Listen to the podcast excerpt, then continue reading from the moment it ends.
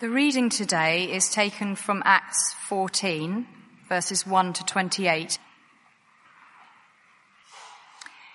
At Iconium, Paul and Barnabas went as usual into the Jewish synagogue. There they spoke so effectively that a great number of Jews and Greeks believed.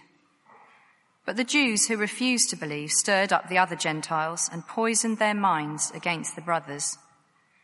So Paul and Barnabas spent considerable time there, speaking boldly for the Lord, who confirmed the message of his grace by enabling them to perform signs and wonders. The people of the city were divided. Some sided with the Jews, others with the apostles. There was a plot afoot among both Gentiles and Jews together with their leaders, to ill treat them and stone them. But they found out about it and fled to the Lycaonian cities of Lystra and Derbe and to the surrounding country, where they continued to preach the gospel. In Lystra there sat a man who was lame. He had been that way from birth and had never walked. He listened to Paul as he was speaking. Paul looked directly at him, saw that he had faith to be healed and called out, Stand up on your feet. At that, the man jumped up and began to walk. When the crowd saw what Paul had done, they shouted in the Lycaonian language, The gods have come down to us in human form. Barnabas they called Zeus, and Paul they called Hermes because he was the chief speaker. The priest of Zeus, whose temple was just outside the city, brought bulls and wreaths to the city gates because he and the crowd wanted to offer sacrifices to them. But when the apostles Barnabas and Paul heard of this, they tore their clothes and rushed out into the crowd, shouting, Friends, why are you doing this? We too are only human like you. We are bringing you good news, telling you to turn from these worthless things to the living God, who made the heavens and the earth and the sea and everything in them.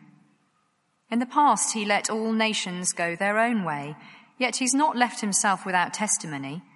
He has shown kindness by giving you rain from heaven and crops in their seasons. He provides you with plenty of food and fills your hearts with joy. Even with these words, they had difficulty keeping the crowd from sacrificing to them. Then some Jews came from Antioch and Iconium and won the crowd over. They stoned Paul and dragged him outside the city, thinking he was dead. But after the disciples had gathered round him, he got up and went back into the city. The next day, he and Barnabas left for Derbe. They preached the gospel in that city and won a large number of disciples. Then they returned to Lystra, Iconium, and Antioch, strengthening the disciples and encouraging them to remain true to their faith. We must go through many hardships to enter the kingdom of God, they said. Paul and Barnabas appointed elders for them in each church and with prayer and fasting committed them to the Lord, in whom they had put their trust. After going through Pisidia, they came into Pamphylia, and when they had preached the word in Perga, they went down to Attalia. From Attalia, they sailed back to Antioch, where they had been committed to the grace of God for the work they had now completed. On arriving there, they gathered the church together and reported all that God had done through them and how he had opened a door of faith to the Gentiles. And they stayed there a long time with the disciples. This is God's word. Uh, great God and Father, thank you for your honesty, your realism, the, the, the truth of your word, how you prepare us for life in this world. Uh, and as we come to a strange account again and, and a harsh uh, experience that your people had in the first century, would you once again prepare us for life in this world and give us a secure knowledge that you are the God who is kind, who provides, and has done everything for us in Jesus Christ. Help, help shape us, prepare us, we ask, in his name. Amen. I don't know what you made of, um, the press all picked up on the story of John Allen Chau. I don't know what you made of this guy you know, the Christian who, who went to this remote island off uh, the coast of India, the Sentinelese, and uh, went and, and they're well known as being sort of hostile to any outsiders, and the Indian government let them uh, live that way. And uh, so he went and was driven off the island, and, and, then he went back the next day and was killed. And they've not able to recover his body. I don't know what you make of this story. Uh, it sort of made most of the newspapers and, and BBC website, etc. Uh, considerable outrage. What a arrogant thing to do. How imperialistic to go to these people who didn't want him. I don't know what you made of it. I think for myself, I'm slightly conflicted uh, reading that sort of story. I, it seems to me he made some mistakes in how he went about things, and yet on the other hand, his his boldness, his courage, oh, you might call it naive, but extraordinary courage and willingness to do whatever it takes for people who don't know Jesus to hear about him. I'm, there's something at that level which I would hope everyone would say is enormously admirable, even if his methodology uh, had flaws to it. I find it quite a complicated one, but his courage I find challenging. But what should a missionary do? Or, or, or what should a missionary church do? Here in Acts 14, I think is as good a place as any in the scriptures to turn, I, would suggest. Uh, we've said over the last few weeks, uh, chapters 13 and 14 of the book of Acts, it's the first deliberate or planned missionary trip uh, in the whole of history. The first time that a church, the church in uh, Antioch in Syria, says, "Hey, we've, we've just got to tell other people about Jesus. It's just we want them to share in this wonderful news with us. We, would love them to hear this." And so they deliberately plan. And uh, also a number of places get visited. Paul and Barnabas are the two key guys. Off they go on, on this journey. Uh, three incidents get highlighted. We've, we've looked at two of them uh, the encounter with the sorcerer in Paphos, Pisidian Antioch, uh, Paul preaching in the synagogue, uh, and uh, this week mainly this account in uh, Lystra. There's the journey. We'll, we'll leave that up and, and uh, refer back to it. Part of what's happening in these chapters, though, is that Luke wants to establish the normal pattern. I mean, three incidents are unusual, and we, he dwells upon them, but there's also a, a sort of normal pattern to what's going on. Two years they took on this route, winding their way out as far as Derbe, obviously not in the Midlands, um, uh, uh, before going back to uh, Antioch in Syria. And I think just, just by the way he repeats certain phrases over and over again, Luke is trying to say that this is normal, this is habit, this is what it all looked like. So just in the um, chapter 14, verses 1 to 7, I think here you sort of get the, the normal pattern of what's taking place. So a number of things. One, when they visit somewhere, they always go to a Jewish synagogue first before preaching to a non-Jewish audience. That's just, Paul was committed to that, to go to the Jews first, God's historic people before others. There's always a mixed response, but he always goes first to the Jew, then to the Gentiles. Uh, hostility is growing. That's sort of normal, and you can see throughout these chapters uh, until uh, there's a gang that try and stone Paul to death uh, towards the end. And again, of course, the, the thing that gets emphasized over and over again is that this is a message of grace. So there in chapter 14, in these first seven verses, it's sort of normal stuff, but just, it's just there because it's always there. Verse 3, Paul and Barnabas spent considerable time in Iconium speaking boldly for the Lord, who confirmed the message of his grace or the word of his grace by enabling them to perform signs and wonders. They're just there to validate the message, the word of his grace. It's a phrase that comes up a few times in these chapters, just the word of his grace. Because if you're a Christian, of course you know that there is the great distinction between Christianity and any other worldview or system or religion. That the heart of the Christian faith is God gives. He doesn't demand anything from you. He just gives to you. And in any other world system or view, you achieve. You earn your acceptance. You merit your place in heaven. God demands certain standards and you have to hit them. But in Jesus Christ, He gives. We take it for granted but when you realize it afresh, it's a wonderful thing. If you walked out of here today and uh, on your way back to the car, the tube, wherever it is, uh, on your way back home, someone just wanders up to you, very polite man uh, uh in a suit, wanders up to you, and uh, not me, uh, not polite. The wanders up and says, "Hello, we've never met, but here are all my credentials, and I'm just going to give you £10,000. And whatever. Uh, and there's a policeman wanders by, and he says, this guy's a bit weird. And the policeman says, no, no, we know all about him. He's completely legit. He's a genuine businessman. I, I can tell you, you know, you can accept his word. Really? Yeah, yeah, we know all about him in the Met. He's just a really lovely man. Oh, okay. Sorry, what were you saying to me? Um, I'm just going to give you £10,000. Right. Why? I'm generous. Why me? Don't know. Just decided to give it to you. But what have I done? Oh, you've done nothing. I just desired to give it to you. How many more questions are you going to ask before you take it? All right, enough, enough, enough, enough, enough. Just say enough. Wee! And uh, off you run. What? It's just a gift. What have you done? Nothing. Well, you'd be telling everyone all about that for a little while. You'd probably go and try and find this bloke again. Uh, or send your relatives. Son, go on, off you go. Uh, meet this guy. It's just a gift. You've done nothing. And at the heart of the Christian faith is this message of grace. God gives in Jesus Christ. He gives blessed salvation. He gives countless blessings. He gives you heaven, gives you eternity, and you've done nothing. Why you? Well, you can ask him when you see him, but it's just a gift. All these things are normal. So Paul goes to synagogue uh, and then to the Gentiles as hostility grows, the message of grace. But uh, in the rest of chapter 14, uh, Luke decides to focus on two things really. One, there's the, an unusual incident in Lystra, and then you get the normal pattern uh, in the second half of the chapter again. So we've got a sermon, uh, and then Paul and Barnabas, Barnabas' normal practice. Uh, and you could summarize it really. The sermon is don't fear. The practice is keep going. But there's a bit more to it than that.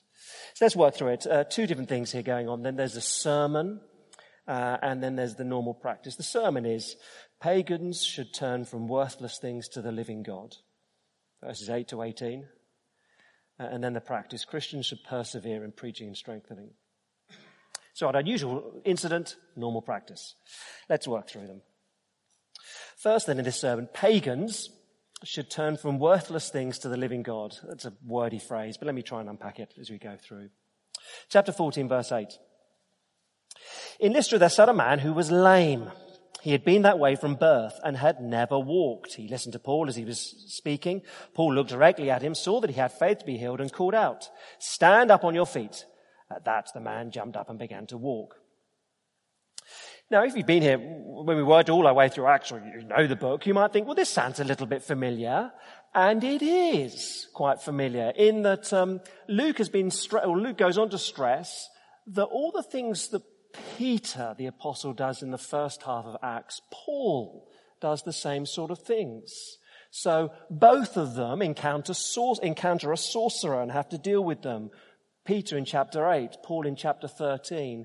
Both of them preach a sermon to a Jewish audience based on Psalm 16. Peter in chapter 2, Paul last time in chapter 13. Both of them turn to a man who has been lame from birth in exactly the same language. They look directly at them and tell them to get up and walk, and both do in chapter 3 and here in chapter, thir- uh, chapter 14. Now, it's not that Luke is an author who's running out of ideas. He's not just churning out yet another Lee Child novel, which is kind of the same plots. You know, big bloke beats up other people. You know, it's not, it's not just, oh, you know, it worked well. You know, Peter, let's just run the whole story again and call him Paul. He's making a theological point. These two different apostles, one primarily to a Jewish audience, the other to a Gentile, it's the same. It's the same gospel message over and over again. Anyway, it's just tangent. But anyway, you get this miracle then, and the crowd go a little bit crazy. Uh, verse 11. When the crowd saw what Paul had done, they shouted in the Lycaonian language, the gods have come down to us in human form. Barnabas they called Zeus, Paul they called Hermes because of his handbags. No, because he was the chief speaker.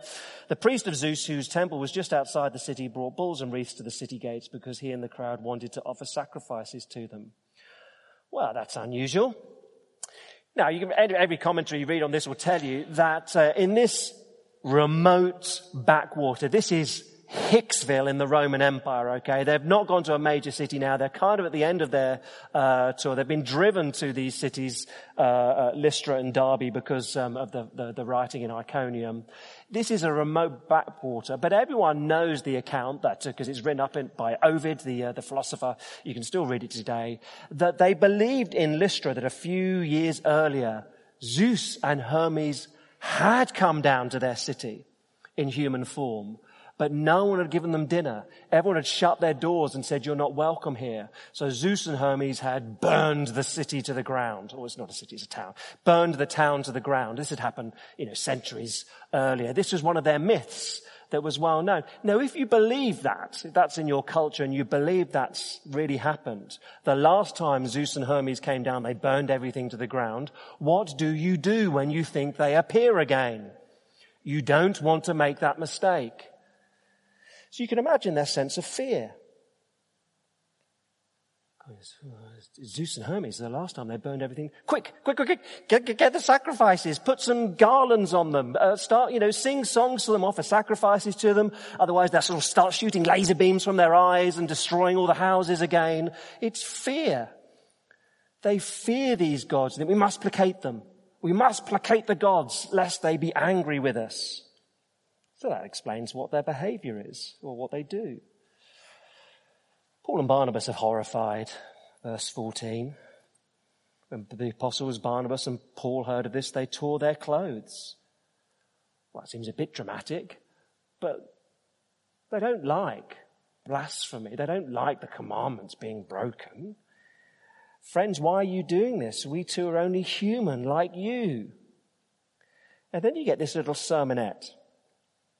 No doubt it's a bit longer than, than, Luke records it for us here. Three sermons of Paul to, uh, to unbelieving audiences get recorded for us. Last time we saw chapter 13, the emphasis on fulfillment. Chapter 17 uh, in Athens. Here, I think it's a sort of shortened little sermonette. Uh, the emphasis here to the farmers in Lystra is, well, Paul seems to engage them with the truth of creation. I don't think I'd take this as a model sermon. Paul doesn't seem to finish. Verse 18, even with these words, they had the difficulty keeping the crowd from sacrificing to them. Uh, he doesn't mention Jesus, which is not great uh, in one sense in a, a sermon. Uh, there's no word of grace here. So I think it's sort of just truncated. He doesn't get to say everything he would have done because of the, the, the temperature in the crowd, as it were. But what he does say to these people, and remember, here's an audience scared. We must placate the gods or the gods will destroy us. What does Paul say to that group? Well, it's a short sermonette. You might summarize it God created, God waited, God is kind. It would not be a bad summary. God created, God waited, He's kind. Verse 15. Friends, why are you doing this? We too are only human like you. We're bringing you good news, telling you to turn from these worthless things to the living God. Your, your idols, your, your foolish ideas. Turn from them to the living God. What do we know about Him? He's a creator. He made the heavens and the earth and the sea and everything in them. He created everything, which means He rules over everything. It's all His. He's in charge. He created. Verse 16, He waited. In the past, He let all the nations go their own way by implication, but not now. Uh, in the past, God just sort of handed people over to their, their, their folly, really. But now in Jesus Christ, you need to know this. Here, here we are now, says Paul, at the fulfillment of time, the climax of history. He created, he waited, and then verse 17, here's where he dwells upon. God is kind. Yet he has not left himself without testimony. He's shown kindness by giving you rain from heaven and crops in their seasons. He provides you with plenty of food and fills your heart with joy. He's kind. Here's a message for farmers to connect with, I guess. Crops, rain. He gives what they need. But it has no impact, verse 18. The pagan farmers, they're still dominated by their fear. What's going to happen? If we don't placate the gods, they're going to shoot their laser beams down on us and destroy us and burn us all. Fear. And to that message of fear, Paul wants to say, no, that's not what God is like. He gives. And in Jesus Christ, He's the God who gives to you. He does not demand from you. There is the world of difference there. Now, I don't think many of us here are farmers in the back end of nowhere. But uh, you're welcome if you are. But I guess then the, the main point is you don't, don't fear a sort of pagan superstition, I guess is the point of this sermon. Don't have that concept of if I don't placate the gods, they'll be angry. Don't think like that. Because in Jesus Christ, God is a God who gives to you. He doesn't demand from you. And most people say, well, we don't do that. Well, plenty do you just you don't need to travel far in the world. You know, you can travel to places you know developed world. You know, you go to Hong Kong, and uh, some people you encounter this is an obsession with feng shui. It's just obsessive. You know, all, all these buildings, and they're talking about you must control the power and have the energy going this way, otherwise the business won't work. You think what a what a strange thing to be paralyzed. People talk a lot about feng shui in buildings in London. Did you know? Apparently, the building with the most feng shui in London is the Apple Store on Regent Street. This, this is apparently the case. Uh, and because it's the most successful Apple store in Europe, and the reason is because it's got good feng shui. Either that, or, or, Brits are just real suckers for Apple products. You decide. You decide which it is. Um, but some people, you know, you got, you got to placate, you've got to get that right.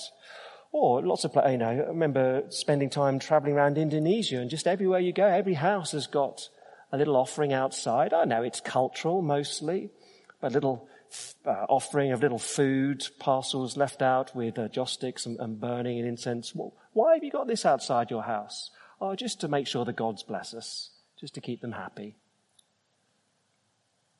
Of course, there'll be some here at CCM, any in the evening, I guess, but who come from cultures uh, which have a strong belief in ancestor worship. I think there's a funny mixture that, partly deference and respect, but partly fear if you don't. If you don't placate your ancestors, life will not go well here and now. Fear. And Paul says, don't fear. There's one, and there's only one living God. And you don't need to placate him with your sacrifices. He gives to you in Jesus Christ. For Westerners, of course, not so many in that sort of area. But fearing life is out of control, well, that's familiar to most or many? And can you do something to placate the gods so that your life you feel more in control? Here's one strange one. I had no idea about this until I uh, read it a few weeks ago. That um, in the West, in particularly London and New York, because we're crazy cities, the rise of tarot card reading. No, I knew nothing about that. I just think Live and Let Die, you know, the James Bond film. Uh, that's kind of all I think of, uh, and it's a bit of a joke, but apparently no, this is quite on the rise. So in, in the last six months, uh, The Economist uh, in, in, London, New York Times Magazine have had big articles all about it. Uh, if you want to do your Christmas shopping in Selfridges, they have a concession stand, the Psychic Sisters. You can go and have a tarot card reading there in Selfridges, just uh, on Oxford Street. Um, what? Isn't it just nonsense and, uh, and silliness? Well, apparently not, says lots of people. But why? Apparently it's pronounced on the rise. The article I read, uh, uh, the, the, the, woman who wrote it, Daisy Wall, who is a tarot reader, uh, she was asking it, why has it become so popular? I mean, you're making a living from this. Lots of people in London are making a living from this now. I thought her response was quite interesting. She said, our 24 hour news flow constantly rams home the idea that life is teetering on a cliff edge. The economy is teetering on collapse. Politicians are teetering on the brink of taking us into conflict. So our news flow constantly makes us fearful. Fair observation. Where once upon a time people may have turned to organized religion, today we're left with a void. And in that void, tarot offers spiritual perspective and offers people hope. I'm fearful. Well, pay me enough money and I'll tell you the future. I'll give you hope. Here's how you can placate your fear. Interesting, uh, she was asking again, what are the things that people ask about most? You wouldn't be surprised. Sex, money, love, career. Those are the four things she says that people are anxious about more than anything else. We could have guessed that. Children not there? I don't know. Is that family? Not sure. She says, oh, she's, okay, she's asked, how often do you consult your cards? Know, I find it impossible to make any decisions now without consulting the cards. What a crazy level of paralysis. Fear. I couldn't help but thinking of the famous quote of G.K. Chesterton. When a man stops believing in God, he doesn't then believe in nothing. He believes anything. What a, you know, just fear, isn't it? Why tarot? What Daisy Ward would say, fear. People fear their lack of control over sex, money, love, career. And Paul would say, don't fear any sort of pagan superstition. Don't do those things. Know what God is like. He's a good God. He created, He controls all things. He's waited, and now is the fulfillment of time in Jesus Christ. He's kind. He's not a God who demands offerings from you. He gives to you in Jesus Christ. He pays for all that you owe in Christ. So turn from worthless things to the living God. But God is kind. That's the sort of unusual incident, okay, uh, on the tour. Um, but of course, it doesn't quite end there. I think after that, you get more normal habits, in one sense, of Paul and Barnabas as missionaries. So let's push on. Verses 19 to 28, Christians should persevere in preaching and strengthening. Okay? Christians should persevere in preaching and strengthening. So Paul's speech is not the most effective of his sermons, I guess you'd have to say. Verse 19. Then some Jews came from Antioch and Iconium and won the crowd over. Well, hold on a minute. I mean, it's not obvious on, on the map here, but if you're in Lystra, to come from Antioch, that's over a hundred miles away.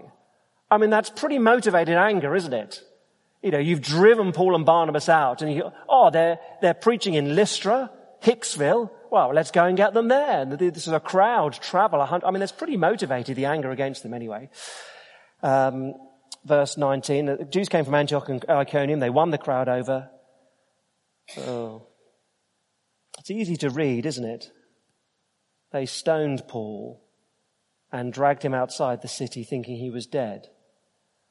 But after the disciples had gathered round him, he got up and went back into the city. The next day, he and Barnabas left for Derbe. Now, that's a brutal thing. I mean, it's easy to read, isn't it? But to stone someone to death, that's a brutal thing. He survives. And in verses 21 to 25, then we get a, a, summary of the sort of things that they did on their travels. These are the sort of things that they did on this two year tour. Verse 21. They preached the gospel in that city and won a large number of disciples.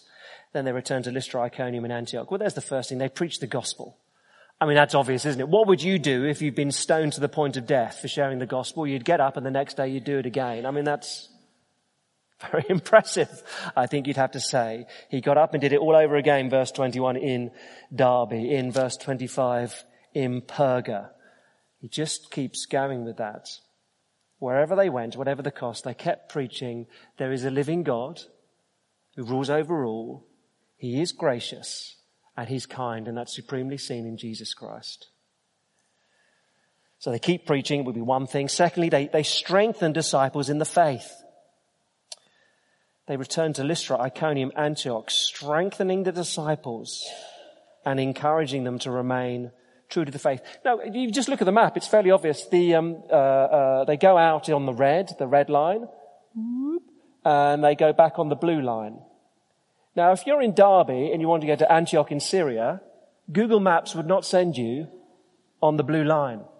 It just, you know, that is not the way you go if you want to get back quickly. If you've been beaten and you're exhausted and you want to get back home, you can see, you just go, well, if you're poor, you go via Tarsus. You can pop in and see mum and dad, get a home cooked meal. That's where he comes from. But they go back the way they've come. The reason being to strengthen the disciples, and encourage them to remain true to the faith.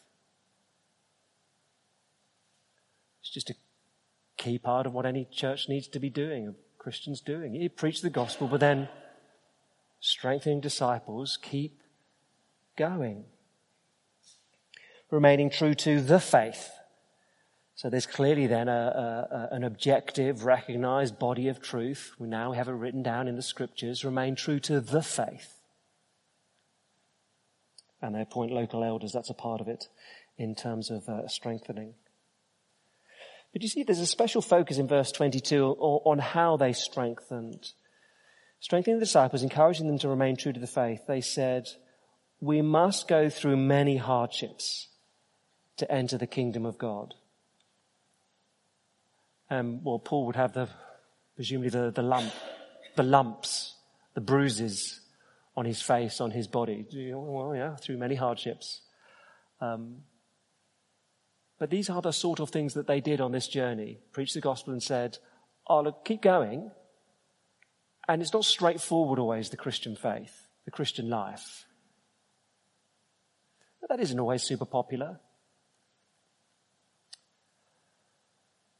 Plenty will offer a more tepid form of Christianity. Had a very lovely guy. Um, uh, our office is next door. A lovely guy, Abraham. He worked on the desk there for a number of years. Really just delightful, sweet man. Very friendly, very kind. Helped us out loads. Uh, lovely bloke, Christian man, but um, he watched a lot of drivel. I mean, you got you got you got a bit of time on your hands as a doorman, particularly at the weekend. He used to watch a lot of drivel uh, of Christian nonsense, and um, you chat to him, and what are you watching? Oh, this video that tells me I'm going to be wealthier next year if I have more faith, and this one which says I can have my best life now, and uh, and you, you engage with him, and he'd say, but it makes me a bit sad because here I am, and I'm not wealthier. My I find living as a Christian quite hard. He would engage a little bit, but he'd say, no, but all these guys, they're, they're telling me on the internet, all, all these preachers are telling me that I should be wealthier now, everything should go better now, and of course, it just made him sad. It's actually quite a cruel message when you're dishonest. Uh, and Paul says one of the ways you strengthen believers is just by reminding people that in this life we go through many hardships to enter the kingdom of God. It's just how it is. Just expect that. Don't be surprised. Don't make promises the Bible doesn't. So we can hear the normal things they did then. They preached the gospel. They strengthened uh, the disciples. Uh, and one says you could just summarize it or thirdly say they kept going. They just kept going. I mean, there's real perseverance here, isn't there? Chapter 13, uh, verse 50 in, um, in Pisidian Antioch, the Jewish leaders incite people against them. They're driven out of Pisidian Antioch in chapter 13, verse 50. Chapter 14, verse 6, they're forced to flee from uh, Iconium. Lystra, they're stoned. And they just keep going. They just keep going. I don't know what we make at the moment in a completely different way. It seems to be Theresa May gets enormous credit at the moment just because she keeps going. Um, I mean, whatever you make of her offer of her Brexit deal, it may be terrible, but everyone goes, well, she is keeping going. Um, it is quite amazing. She just keeps going. Sometimes there is something impressive about keeping going. Here, these guys, they just keep going despite the hostility. Or a closer example, the case that rumbles on still in the press of Asia Bibi. Where is she? Where is Asia Bibi? You know, this woman in Pakistan who almost a decade ago now drank from a metal cup at a well. Some of her Muslim neighbors outraged. You, we don't, we mustn't share a drinking vessel with you. You'll, you'll pollute us. It's sort of a mixture of religion and caste system, I guess. It's a confusing thing. But outraged that she drank from the same thing, assault her, of course, she's beaten in front of her own family, in front of her children. Imprisoned them for, was it nine years that she spent in prison? Of course, the Pakistan court now, the Supreme Court has said, oh, she is innocent. All, all, all the accusations against her, the complete pack of lies. It's all nonsense. She must be free. But of course, riots in Pakistan, the British government too scared to grant her asylum because there may be riots against the British embassy. I mean, it's pathetic. Uh, um, but there's a woman who's just kept going and you know, it's fairly well documented that when she was being beaten in front of her own children, she said to the women who did it, I believe in Jesus Christ, who died on the cross for the sins of mankind.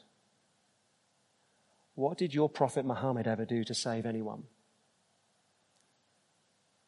Well, you might question the wisdom uh, at that moment of time of saying that to an audience who's attacking you. What extraordinary bravery to say that. Look, I believe in Jesus Christ who died to save.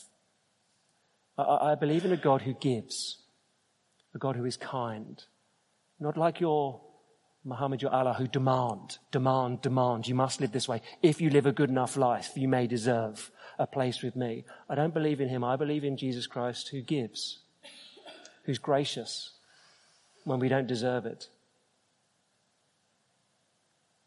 She again is an extraordinary example, I think. Christians should persevere. So look, there you get in chapter 14, two things really, a, a, sermon and normal practice. The sermon, don't fear. The practice, keep going. Don't fear. Don't fear superstition of any kind.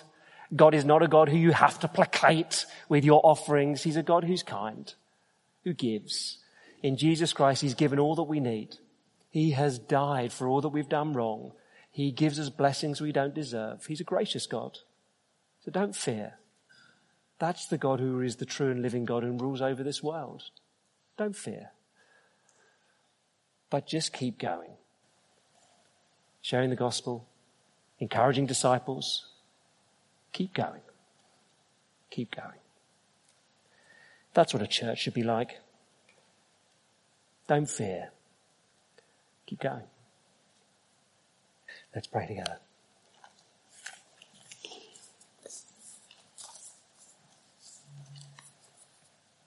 Our great God and Father, we thank and praise you that the one who rules over the universe, the true and living God who created all things and rules all things is kind. That you give. You give us the things we need for life in this world. You give us rain. You give us crops. You provide. Father, thank you that your kindness is demonstrated supremely in the Lord Jesus Christ. Even though we were completely undeserving, came and lived a perfect life so that we may receive all the blessings that he deserved and who's borne our curse, who's paid for all that we've done wrong. Father, you're very kind in sending the Lord Jesus for us.